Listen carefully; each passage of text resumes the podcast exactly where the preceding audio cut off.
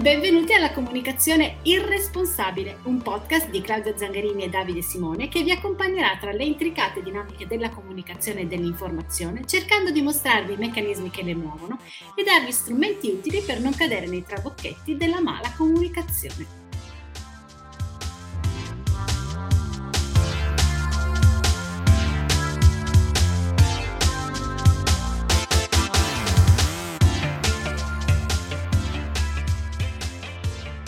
E benvenuti ascoltatori alla quarta puntata del nostro podcast, La comunicazione irresponsabile, podcast che nasce per far comprendere i meccanismi della comunicazione che passa attraverso i molteplici canali di informazione, giornali, televisione, web e social. Io sono Claudia Zangarini e con me c'è Davide Simone.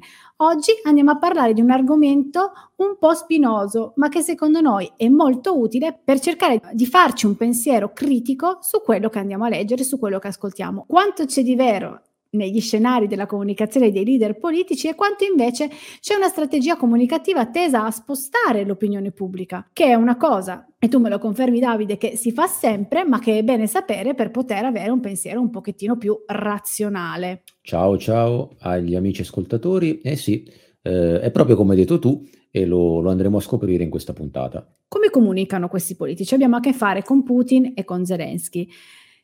Ti parlo dal mio punto di vista a livello proprio comunicativo, anche proprio di immagine, e ti parlo di Putin e Zelensky. Putin l'abbiamo sempre visto, eh, ovviamente vestito in maniera formale, con un, nella sua eh, sostanzialmente stanzetta dorata, chiamiamola così perché molti la considerano una stanzetta dorata, in realtà sappiamo che vive in un palazzo con eh tante tante camere, molto fermo, con un linguaggio che è tutto un repertorio che possiamo dire che attinge dalla, dalla guerra fredda, che si rivolge in maniera molto ferma, anche molto minacciosa, sia verso l'Occidente, ma nello stesso tempo non dimentichiamocelo anche verso i suoi cittadini che stanno facendo comunque anche loro una resistenza molto coraggiosa nei confronti di questa guerra. E poi abbiamo Zelensky, eh, che invece si è spogliato di tutto quello che è formale e con, eh, vestendosi di verde e stando vicino all'esercito, parla al popolo direttamente, nello stesso tempo parla anche a noi attraverso un, us- un uso dei social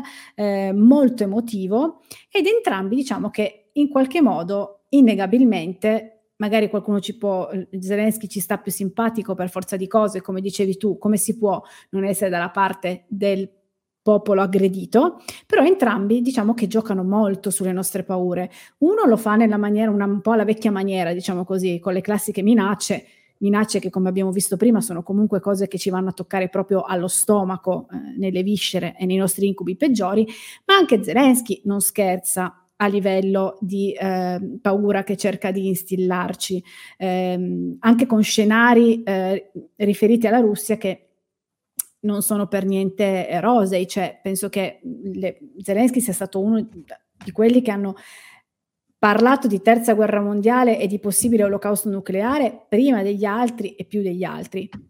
Cosa ne pensi tu? E magari aggiungi anche qualcosa su Biden da una parte, magari anche su Draghi, visto che è nostro. Scusami. Allora, Putin, diciamo che la sua comunicazione è rimasta muscolare, però ha, ha messo da parte anche per l'età, forse per regione anagrafico, per problemi di salute che sembra avere le immagini a cavallo, in palestra, mentre fa judo e via dicendo, per un, una posa, un approccio più, più sobrio, più istituzionale, però mantenendo una comunicazione severa, dura, no? per esempio quando ha detto avrete confere- conseguenze mai viste, questo vabbè l'abbiamo già parlato nelle, nei, nei precedenti passaggi.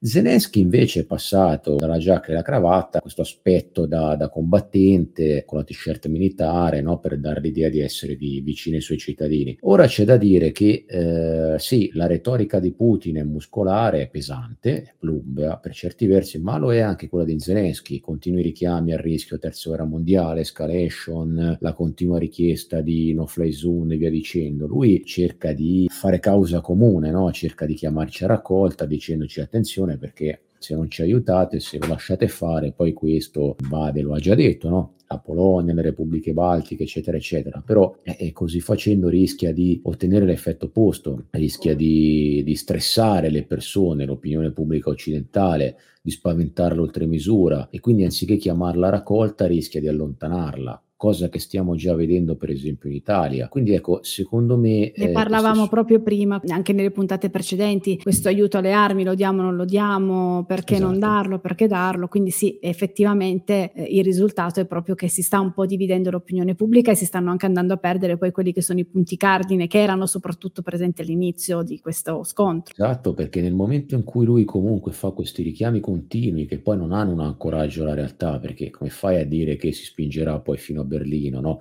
Non ne ha neanche i mezzi poi, questo non è un'opinione, ha già difficoltà in Ucraina, poi anche perché per fare la guerra ci vogliono i soldi, cioè loro hanno il PIL della Spagna, per dire, hanno, sono dipendenti dalle, dalle importazioni, per il 70% sono dipendenti dal gas, cioè non se lo possono permettere. Quindi nel momento in cui lui ti dice attenzione perché arrivano a Berlino, attenzione la terza guerra mondiale, la, la guerra nucleare, eccetera, eccetera, lui cade in un paradosso perché la guerra nucleare ce l'avresti forse, la terza guerra mondiale ce l'avresti forse dandogli, dandogli quello che chiede, cioè la no fly zone e il coinvolgimento diretto. Poi rischi appunto di allontanare un'opinione pubblica che è già polarizzata, che è già sotto stress. Ecco, quindi quello è vero che con la sua comunicazione è salito alla ribalta, no? parla nei parlamenti, va in Israele, tira fuori l'olocausto, va nei, negli Stati Uniti e parla del, dell'11 settembre, va da noi e parla di Genova, forse per richiamare il ponte Morandi, però rischia, come ti dicevo, di, di creare, di ottenere l'effetto opposto, mentre Putin, vabbè, tiene la solita comunicazione russa, la minaccia esplicita e velata, mentre Biden, ecco, è un caso un po' a sé, ti dirò. Io da consulente di comunicazione, da, da uomo di comunicazione, sono un po' perplesso, perché non riesco a capire se le sue uscite siano volute oppure che si, se siano attività di pressione rivolte a noi e basta. Cioè lui sapendo di non poter fare altro ti dica usi questa retorica muscolare contro Putin come a dire ecco vedete io ci sono, lo combatto, però non può fare altro. Ecco, quindi usi questa retorica frontale, sbracata per certi versi, per tappare un buco, perché in effetti, oddio, dare del sanguinario del macellaio a, al presidente russo sapendo che ti ci dovrai sedere a tavolino lascia un po' perplessi. È già successo anche in passato, eh? non è, non è un, un, unicum anche lì. Quindi probabilmente ci sta che sia un'attività di pressione per questo, perché insomma, non voglio pensare che il presidente degli Stati Uniti parli a ruota libera, a braccio, senza briglie, perché sarebbe preoccupante. Quindi forse la sua comunicazione risponde a un'esigenza di pressione di questo tipo. Eh no, l'ultimo che ci tocca è Draghi. Draghi tanto criticato, tra parentesi, tanto criticato. A Draghi è stata chiesta la mediazione da, sia dai russi che dagli ucraini, perché comunque è forse il leader occidentale che gode di maggior credito, eh, forse quello più stimato. Lui ha mantenuto una sua linea, la sua linea consueta, sobria, in linea poi un po' come la fisionomia internazionale dell'Italia, no? che è l'ultima delle grandi potenze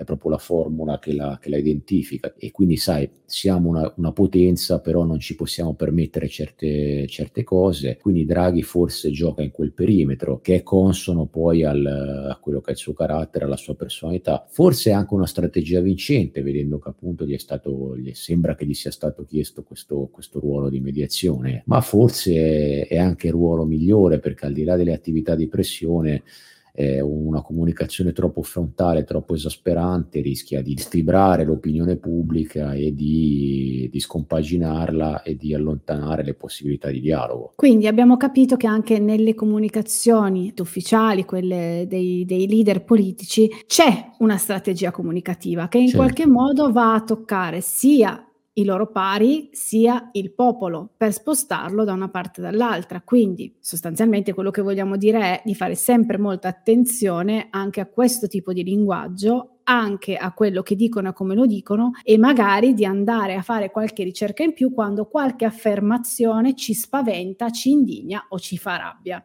perché magari esatto. appunto di basi effettivamente eh, drammatiche, vere, reali ce n'è poche, però serve appunto per una giusta in questo caso probabilmente ce ne ci siamo sempre in base da comunicazione strategica da parte dei politici, però imparare anche a capirle alcuni, alcuni meccanismi sicuramente ci può aiutare ad avere quel pensiero critico che noi cerchiamo di ehm, instillare in qualche modo con queste nostre piccole puntate in cui parliamo appunto di quella che è la comunicazione irresponsabile. Ti faccio un'ultima domanda che è un po', visto che abbiamo parlato di fact checking, ci sono delle teorie un po' complottiste, però a volte sappiamo che i complotti ci sono stati, i complotti ci sono, Certo. poi ci sono quelli molto fantasiosi, di cui ovviamente non toccheremo mai questo podcast, se non magari per dire ok ragazzi, questo è proprio è talmente clamoroso, dobbiamo parlarne, magari anche capire come è nato. Eh, però ci sono delle teorie secondo cui questa guerra in fondo fa un po' comodo a tutti. E sono teorie che sono venute fuori anche da esperti di un certo calibro, in trasmissione di un certo calibro, cioè che questa guerra un pochettino in questo momento fa comodo per tanti motivi. Tu che cosa pensi di questo? Ma guarda, è un po' come con il Covid, no? In ogni situazione critica c'è qualcuno che trae vantaggi e benefici. Questo non è una teoria del complotto, questo purtroppo è una realtà dei fatti, quindi non è, non è da escludere, anzi, eh, sia chi produce armi, sia forse gli Stati Uniti hanno un grosso interesse a tagliare i legami